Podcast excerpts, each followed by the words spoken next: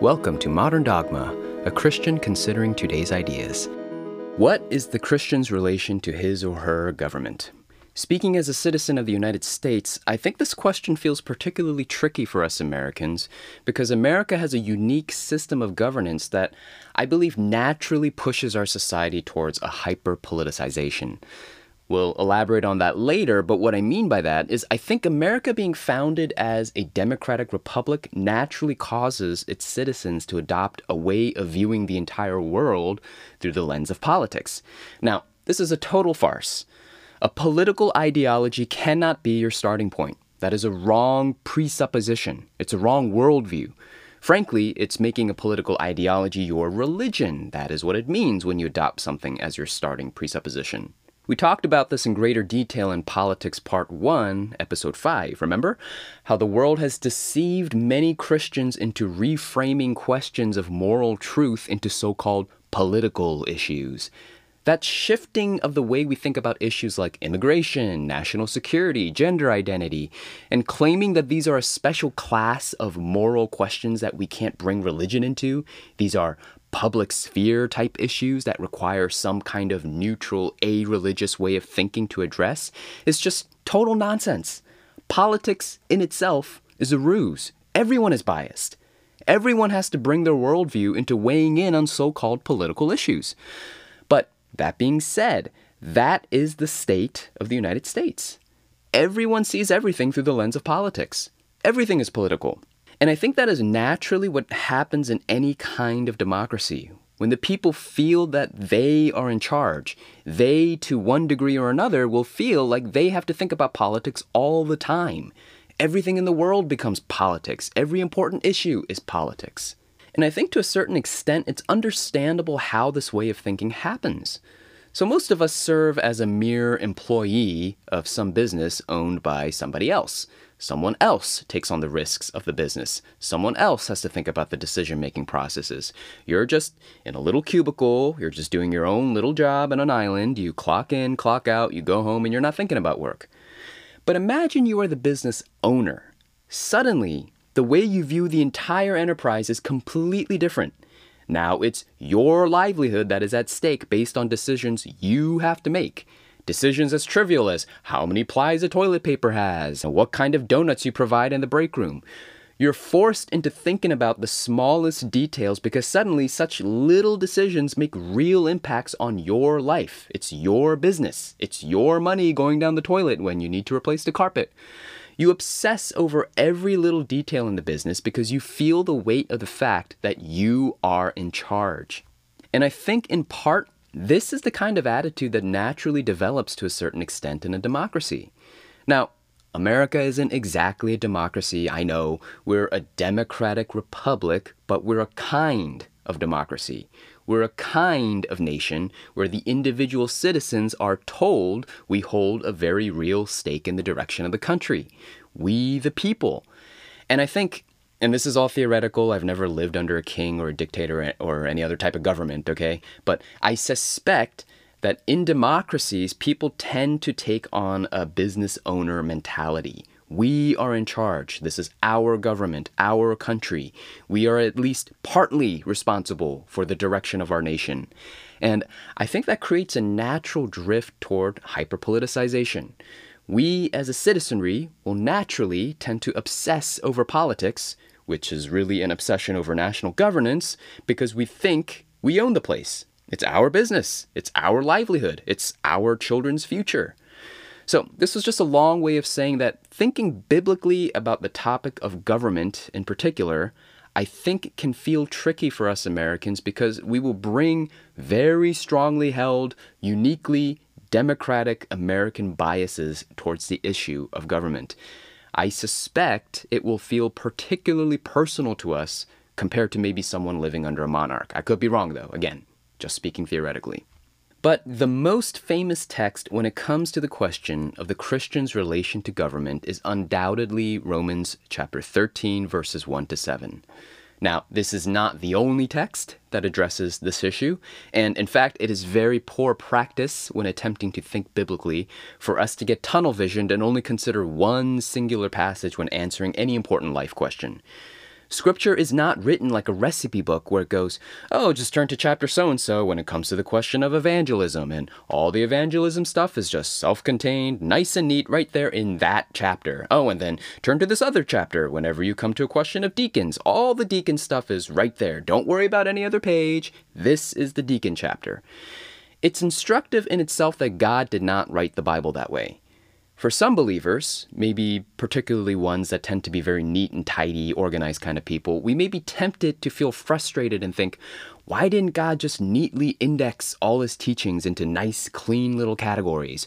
Why isn't there like a table of contents? Why was Revelation given to us in such a seemingly messy way?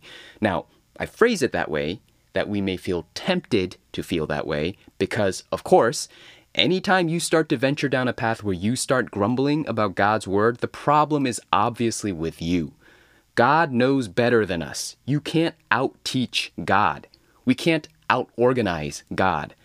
As I said, it's instructive how God chose to reveal divine information. And if I had to hazard a guess, and this is just a guess, I suspect part of the reason the Lord did not give us basically a systematic theology is because he did not want us to treat scripture like my analogy, like a cookbook. It's not a recipe book. It's the living, breathing, actually speaking words of God. God is literally talking to us when we read scripture. It's not a reference manual. You are communing with God.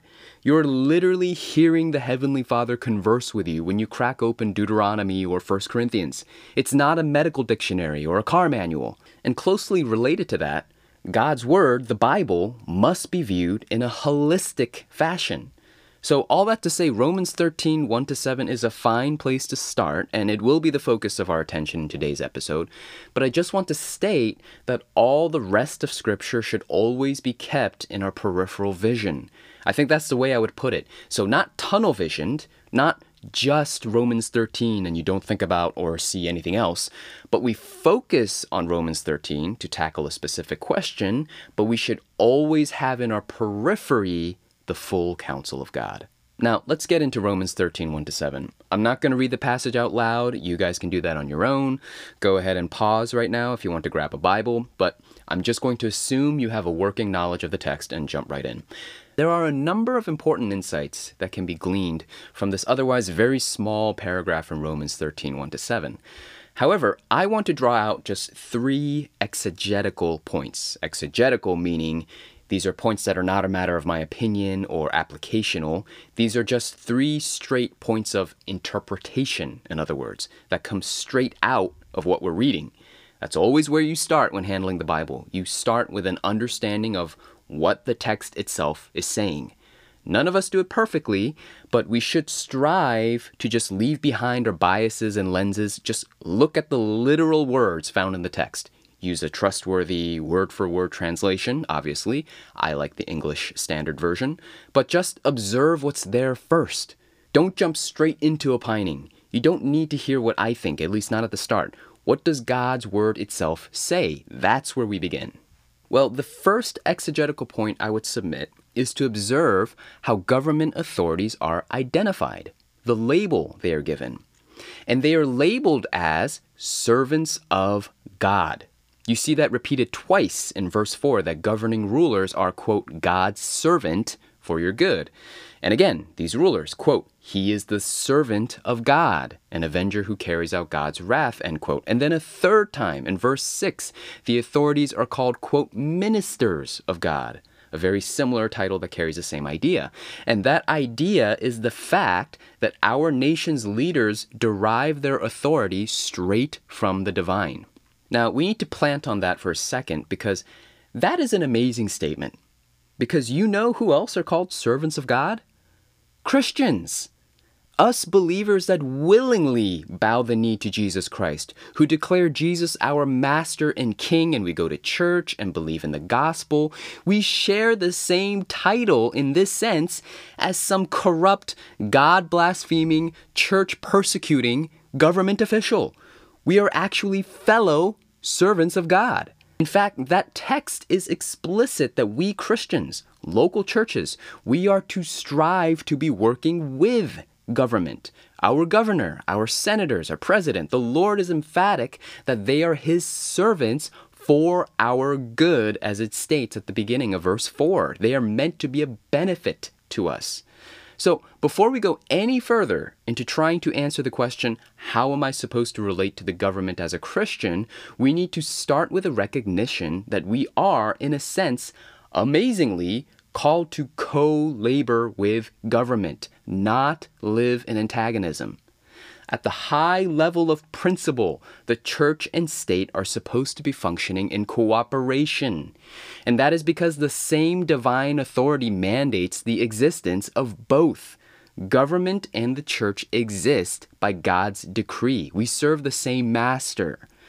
Now, once again, that is amazing, and that requires eyes of faith to trust, because unlike the church, a government official is not automatically imbued with the indwelling Holy Spirit, right? Not every government official claims to serve King Jesus. Now, they do. Whether or not they know it, they are God's servant. That's the point of Romans 13. But what I'm drawing attention to is the fact that it is significant that most government officials do not voluntarily serve God. And yet, they are considered God's servants, God's instruments, let me put it that way. We Christians that genuinely love Jesus from the heart and the godless, blaspheming government official, probably a Democrat, right? Just kidding, not really. We are both considered God's instruments that perform his explicit will. So, any conceptual theological framework to understand the Christian's relation to government that puts the church and state in opposition, your starting point is already wrong. This is one of the many reasons, by the way, why, though I have a lot of policy level overlaps with the political ideology of libertarianism on its surface, you know, I carry a lot of the same political prescriptions of limited government, the importance of individual liberty. I would insist it is unbiblical to hold to libertarianism, especially what I would consider the purest form of libertarianism, the anarcho capitalist variety, because anarcho capitalist libertarianism puts the state and the individual Christian in opposition against each other. That is flat out contradicted by scripture here in Romans 13:1. A distinct entity called the state exists. The state is instituted by God. The state, as a concept, is good and meant to be a benefit, and furthermore, the state wields God's power. Now, what is that power used for? We arrive at our second point in the text, which is that the government official is tasked with promoting good and punishing evil, to put it as simply as possible. Verse 3 puts it this way quote, For rulers are not a terror to good conduct, but to bad. End quote. In other words, government rulers are meant to terrify evildoers. That's the point. Some people hate the terror that government can sometimes put into the hearts of men. People hate the idea of getting audited by the IRS or getting sent a letter by the FCC for pirating a movie, and human beings, with the classic overinflated sense of self importance, naturally think, according to their sinful flesh, nobody has the right to make me feel scared. Nobody has the right to threaten me. Uh, yeah, God does. God has every right to make you afraid, and you should be afraid.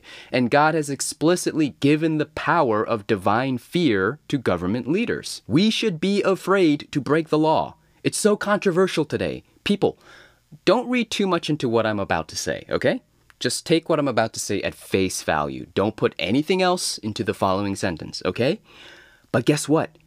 You're supposed to be afraid of cops if you are sinning, okay? That's the point of law enforcement and government officials. Now, what did I say? I said, if you are sinning, if you are breaking the law, cops are supposed to be scary. Rulers are not a terror to good conduct, but to bad. But there are these anarchist ideas in the US today that take the fear of government and automatically assume it's always bad the ideas being espoused by Antifa, and the ridiculous defund the police movement, let's be very clear, it stems in large part from the ungodly attitude of autonomy. No one tells me what to do. No one can make me feel scared of punishment. I can live however I want. I am God, in other words. I am the sovereign. No one before me. I get to make the laws of my universe. That's all it is. This isn't about systemic injustice. It's the same lie as the serpent in the garden. No one gets to tell me what to do. It's spiritual teenage angst. Dad, don't tell me what to do. It's that whiny and obnoxious. That is what anti government sentiment is at its core. And it is a lie because God is clear in His word that government officials have the right to strike terror in the hearts of evildoers. Now, you guys realize I'm talking in generalities right now, right? We spoke a little in episode 14 about the analogy of being 10,000 feet in the air and looking at an entire forest, and being on the ground and looking at individual trees. This is a forest statement. This entire discussion is truth spoken in the context of the general. So don't rebut with, yeah, but how about this one individual dictator? How about Hitler? How about this one crooked cop, this crooked judge I know? That's a separate conversation. I'm not talking about specifics. I'm talking about the general concept of government because that is Paul's context here in Romans 13. Government as a general concept is designed by God, meant for our good to punish evil. That is true as a forest level statement, a general statement. In fact, the government ruler also performs the inverse. He terrifies the evildoer, but then he gives approval or rewards the one who performs righteousness. Disincentives for crime, incentives for being a good citizen. And we see that today with things like tax benefits for marriage and having children. It is a good thing to marry and have kids. It is a net positive for the world. And even secular society, for the most part, recognizes that. Look, the world needs to continue existing until Jesus returns. And especially from a Christian perspective, if unbelieving parents are going to keep having children and raising them to hate God and influencing society towards blaspheming the Lord, we need to keep having children and raising them to love God and take every thought captive, right? The church needs to continue existing after our 90 year olds die, right? And no one said raising children is easy. It's not, it's super hard. But somebody needs to do it. History needs to go on. And even the world understands that. Our developed nations have a serious demographic problem. We're not having enough kids. Policymakers are desperate to produce more productive young people. One of the structurally broken things about our economy is we just aren't replacing our population fast enough. And it's in light of this that our government leaders represent the Lord by rewarding, through tax incentives, household formations. That's precisely the role government plays as God's minister.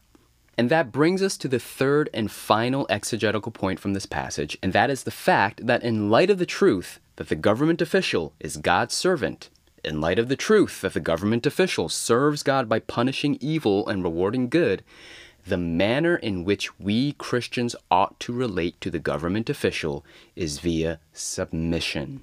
Romans 13:1 Let every person be subject to the governing authorities. Now, let's elaborate on this last point because I think there are two very common misconceptions here that I think would be avoided if we were a little more careful in how we read this very famous passage. And again, that is why you always start your opinion forming by just straight, simple exegesis, just looking at the literal words in a good English translation and start from there.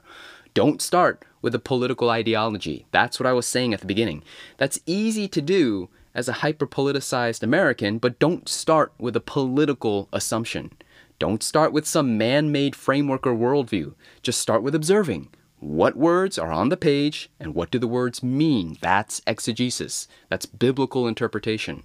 The first misconception is please note it matters what word the Holy Spirit, speaking through Paul, selected to describe our relation to government. And that word is submission. And please note, the word submission is not the word obedience. As far as I can tell, we are nowhere called to flatly obey our earthly governments in any verse throughout Holy Scripture. Now, what is telling is that the author of Romans, the Apostle Paul, does not shy away from the concept of obedience. He has no problems using that word.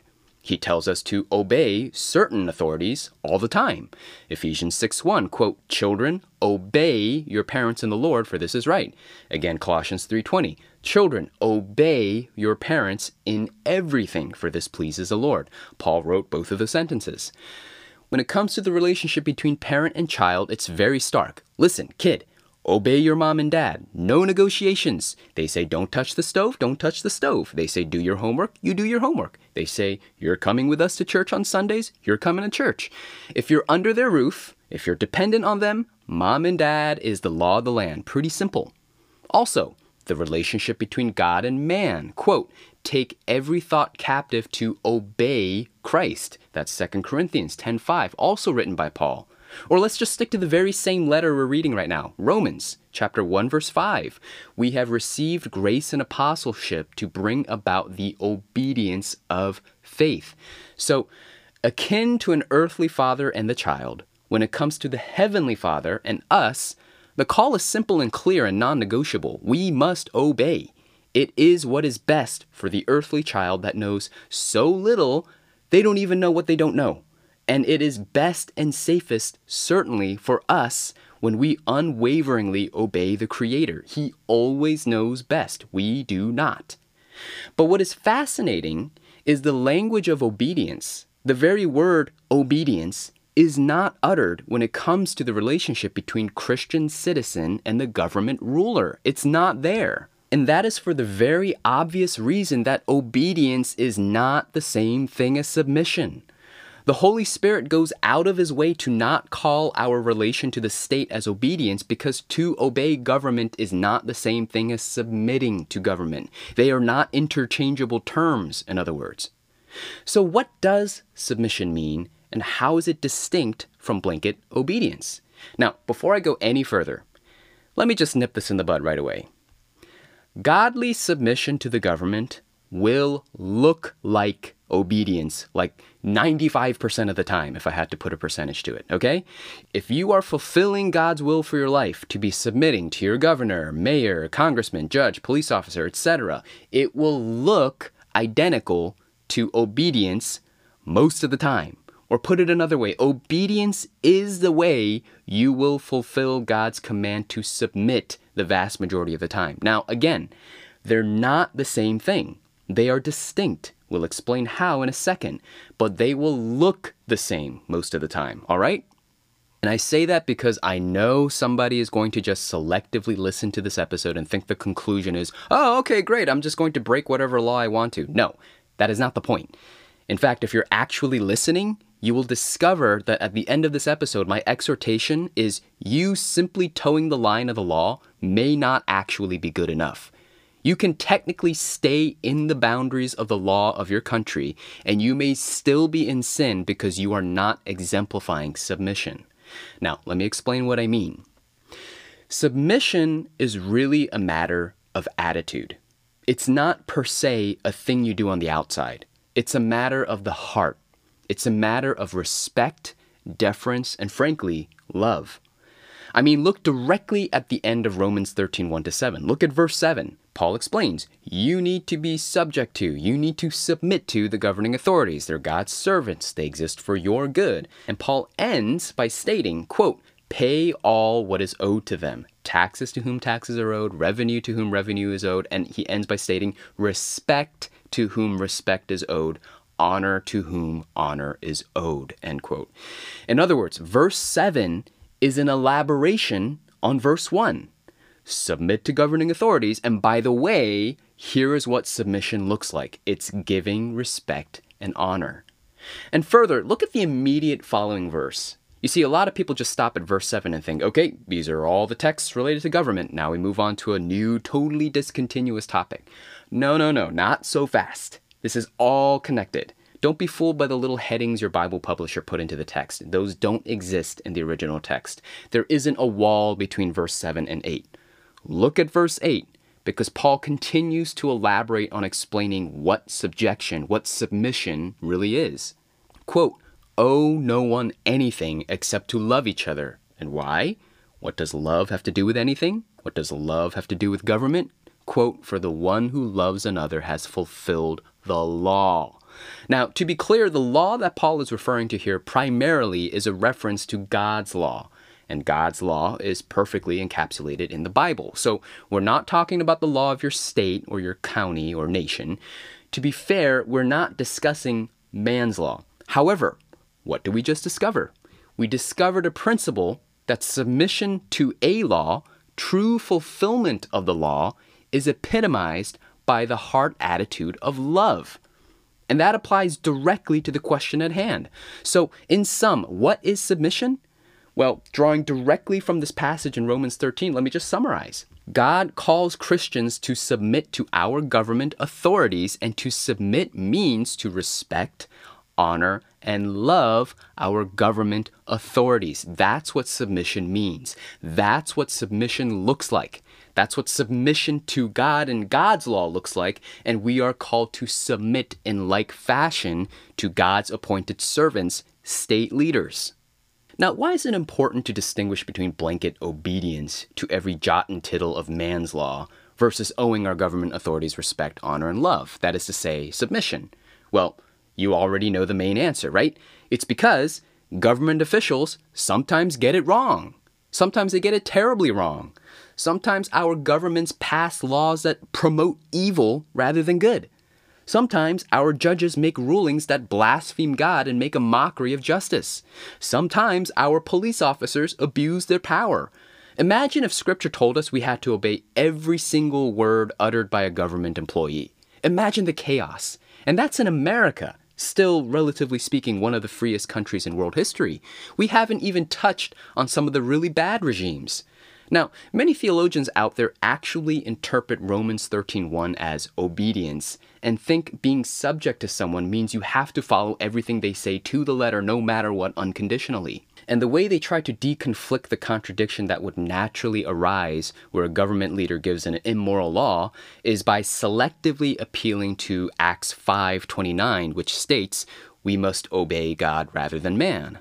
In other words, they insert an asterisk into Romans 13:1 and read it like this, quote, "Obey your government all the time, asterisk, except when obedience to government conflicts with obedience to God." Now, I'm sympathetic to why brethren want to do that. But the glaring problem is that that asterisk simply doesn't exist.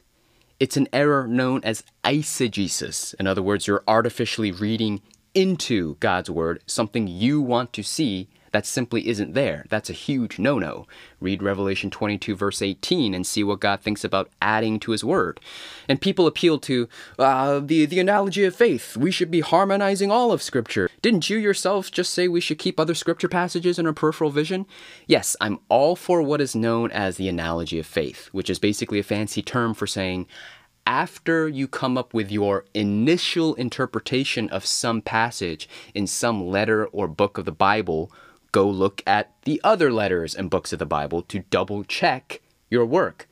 But notice the operating word after your initial interpretation. You don't immediately jump to another passage in a totally different book by a totally different author in order to control your interpretation of the present passage. That is a very sneaky form of eisegesis. You can't use Acts 5 to force Romans 13 to say something that you want it to say. And I say that it is a sneaky form of mishandling the Bible because you're tempted to think, what's the harm? Acts 5 and Romans 13 are both God's word. Yes, but Romans 13 still has a self contained truth. It doesn't need its meaning massaged into something artificial by another passage. Start by dealing with Romans 13 by itself, then go to Acts 5 and other books of the Bible to double check. That's how you use the analogy of faith. It's a tool for verification, it's not a tool for interpretation. The simpler solution to Romans 13:1 rather than adding an artificial asterisk, is to recognize that Paul and the Holy Spirit knew what they were doing when they commanded us to submit to our civil leaders, and that is to acknowledge that we are not technically obligated to obey every jot and tittle of state law. And from a historical, redemptive, biblical theology perspective, that makes sense, doesn't it? I mean, think about it. God sent a Savior to liberate us from God's old covenant law, which was, in fact, a perfect law. There was nothing wrong with God's law according to Romans 7:12. It was righteous, it was pure. And yet, it condemned us of sin because we would always woefully fall short of its standard. So God sent his son to free us from his good law, only to then place us under strict bondage to man's imperfect, sometimes evil law? That makes no sense. Obviously, that cannot be what Romans 13 is stating. Rather, God is calling us to live in a manner that exudes respect, honor, and love toward our rulers. That is the cardinal rule. So let me revisit my caveat. When you're in a situation face to face with secular law and you're trying to answer the question, how do I conduct myself in a manner that shows respect, honor, and love toward government rulers? The answer most of the time is obey the law, right? The vast majority of the time, you show respect to the state authority by listening to the state authority, right? He or she says, don't take tax deductions you shouldn't take, then don't take tax deductions you shouldn't take. Simple. Or the governor says, don't run people over with your car, okay? Don't run people over with your car. There you go. I'm showing love and honor. But here's the important point. What happens when your government says, Thou shalt not proselytize to your coworkers? And lo and behold, what does the holy God command us in Matthew 28 19? Go therefore and make disciples of all nations. The government just gave an unjust law. Make no mistake, it's an evil law. How do we submit to the government in such a scenario? How do we show respect, honor, and love when we're being told it is illegal for you, Christian, to obey your God? I would argue that it is possible to simultaneously submit to our government while disobeying our government. That's what so many people miss. So let me illustrate very tangibly what that looks like. If your government official knocks on your door and says, hey, stop evangelizing, stop proselytizing, whatever dumb word they want to use, they're the same thing. Hey, stop sharing the gospel, in other words, to people at work. If you then respond, by flipping them the bird, threatening to sue them to kingdom come, take a photo of them and dox them, post it to your social media with a huge irate expletive laced rant about your constitutional rights, and then slam the door in the government official's face, you have violated Romans 13:1, ironically while thinking you were upholding Matthew 28:19. Now, let's rewind. Mr. Government tells you no evangelizing. If you respond by stating, I appreciate you taking the time to visit. I hear what you are saying. I know you're just doing your job, or you think you're doing your job. I respect you. I want to live a quiet life and not cause you any trouble, but I cannot abide by this law because I answer to a higher authority. I'm willing to take the consequences for my decision. You are submitting to your government even while you are disobeying. You see? Because submission is ultimately a heart attitude of respect, honor, and love. In other words, it is possible to respectfully honorably and lovingly disobey someone, right? You can graciously disagree. It's speaking love and truth. Ephesians 4:15. You can do both. And by the way, this entire thing we just covered, this is exactly the same relation between husband and wife. That's another sticky point for Christians. How can the Bible call women to always need to obey their pig-headed husbands? That's because the Bible never says wives need to always obey their husbands. Wives, like citizens underneath the government, are called to submit to their husbands. Again, it's not the same thing. It's about heart attitude, it's about love and respect. So let's take the opposite side now to further illustrate this point. Remember how I said it's possible to obey the government and not be in submission to the government?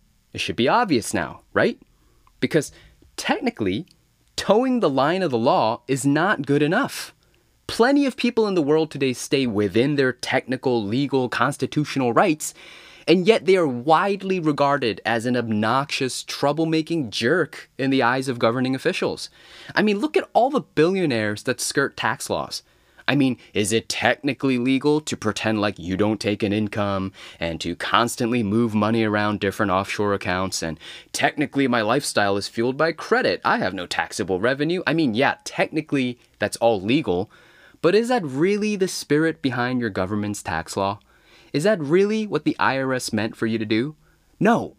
Obviously, the IRS put tax laws in place stating, look, if you're exceptionally well off compared to the rest of the country, can you please take on a little more of the tax burden for the sake of your fellow countrymen?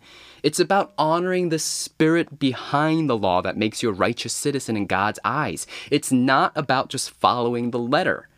Now, not to get too much off on a tangent, but are our tax laws for our super rich just in the first place? That's a whole other question.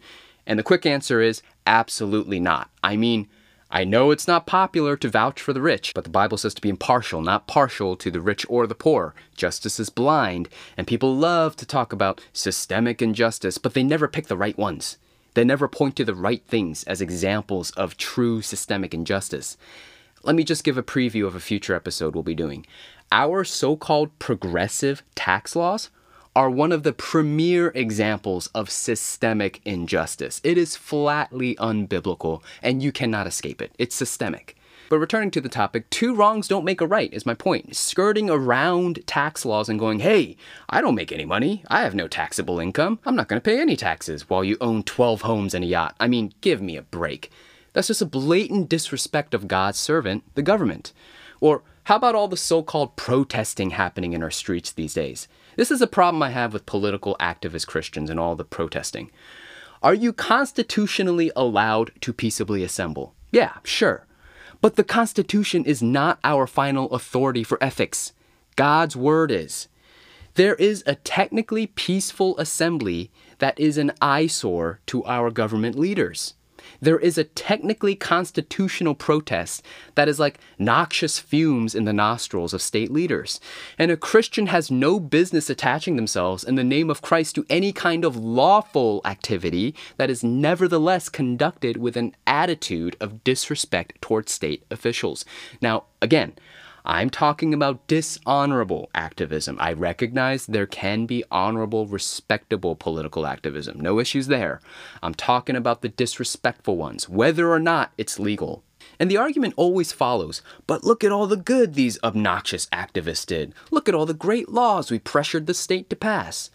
Okay, you need to check out episode 2 on moral relativism and pragmatism. You have such a short sighted, tunnel visioned understanding of history. Sin is never the answer. It gives the illusion of paying in the short term, sometimes. In the long run, there is always more trouble you're breeding by not doing it God's way. Now, I recognize that what I'm stating here might sound a little radical, especially for those of us that were taught the very common misconception that Romans 13:1 is stating we have to always obey government. Now, first, I hope I was able to convince you from scripture how that is not the right way to handle this passage. However, to also give a little extra comfort, no less than theologian Wayne Grudem teaches the same concept in his excellent book, Christian Ethics, page 189 quote the bible never tells people always to obey every command of a secular civil government. Instead paul wisely says let every person be subject to the governing authorities to be subject to a government in general does not mean that one always must obey every command of that government end quote. So I hope for Wayne Grudem fans listening like me, you'll feel a little more warm and fuzzy about what you're hearing.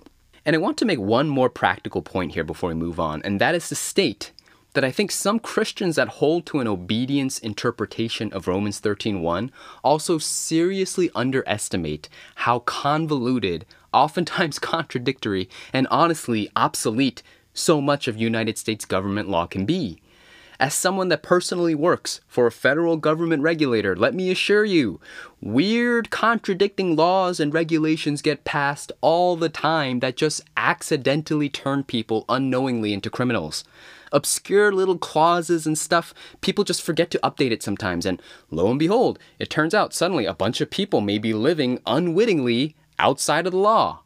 I assure you, from personal, intimate knowledge of my little area of federal law, it is literally not possible to obey every letter of the law. You might think you are, but you likely are not. By the way, this is exactly why even honest people don't want to be audited or need to take a case to court or whatever. People have this sometimes naive idea oh, if he had nothing to hide, why would he settle outside of court? It's because our laws are so crazy and so obscure that if you squint through enough of it, there is a good chance you will end up losing the court case anyway, even if you're 100% right. Harvey Silverglate makes an even stronger point in his book, Three Felonies a Day, where he claims that many unsuspecting, normal, seemingly law abiding citizens can actually be turned into felons under some obscure law. Now, That's a little outside my wheelhouse, so maybe, maybe not. But I do know, at least for the little bit of federal law that I am an expert in, the principle is very much true. I'm working on this one project at my job at the moment, and I probably can't get into too much detail. But basically, there's one critical piece of equipment that several airports in the country absolutely require to prevent airplanes from running into each other and crashing on the airport surface.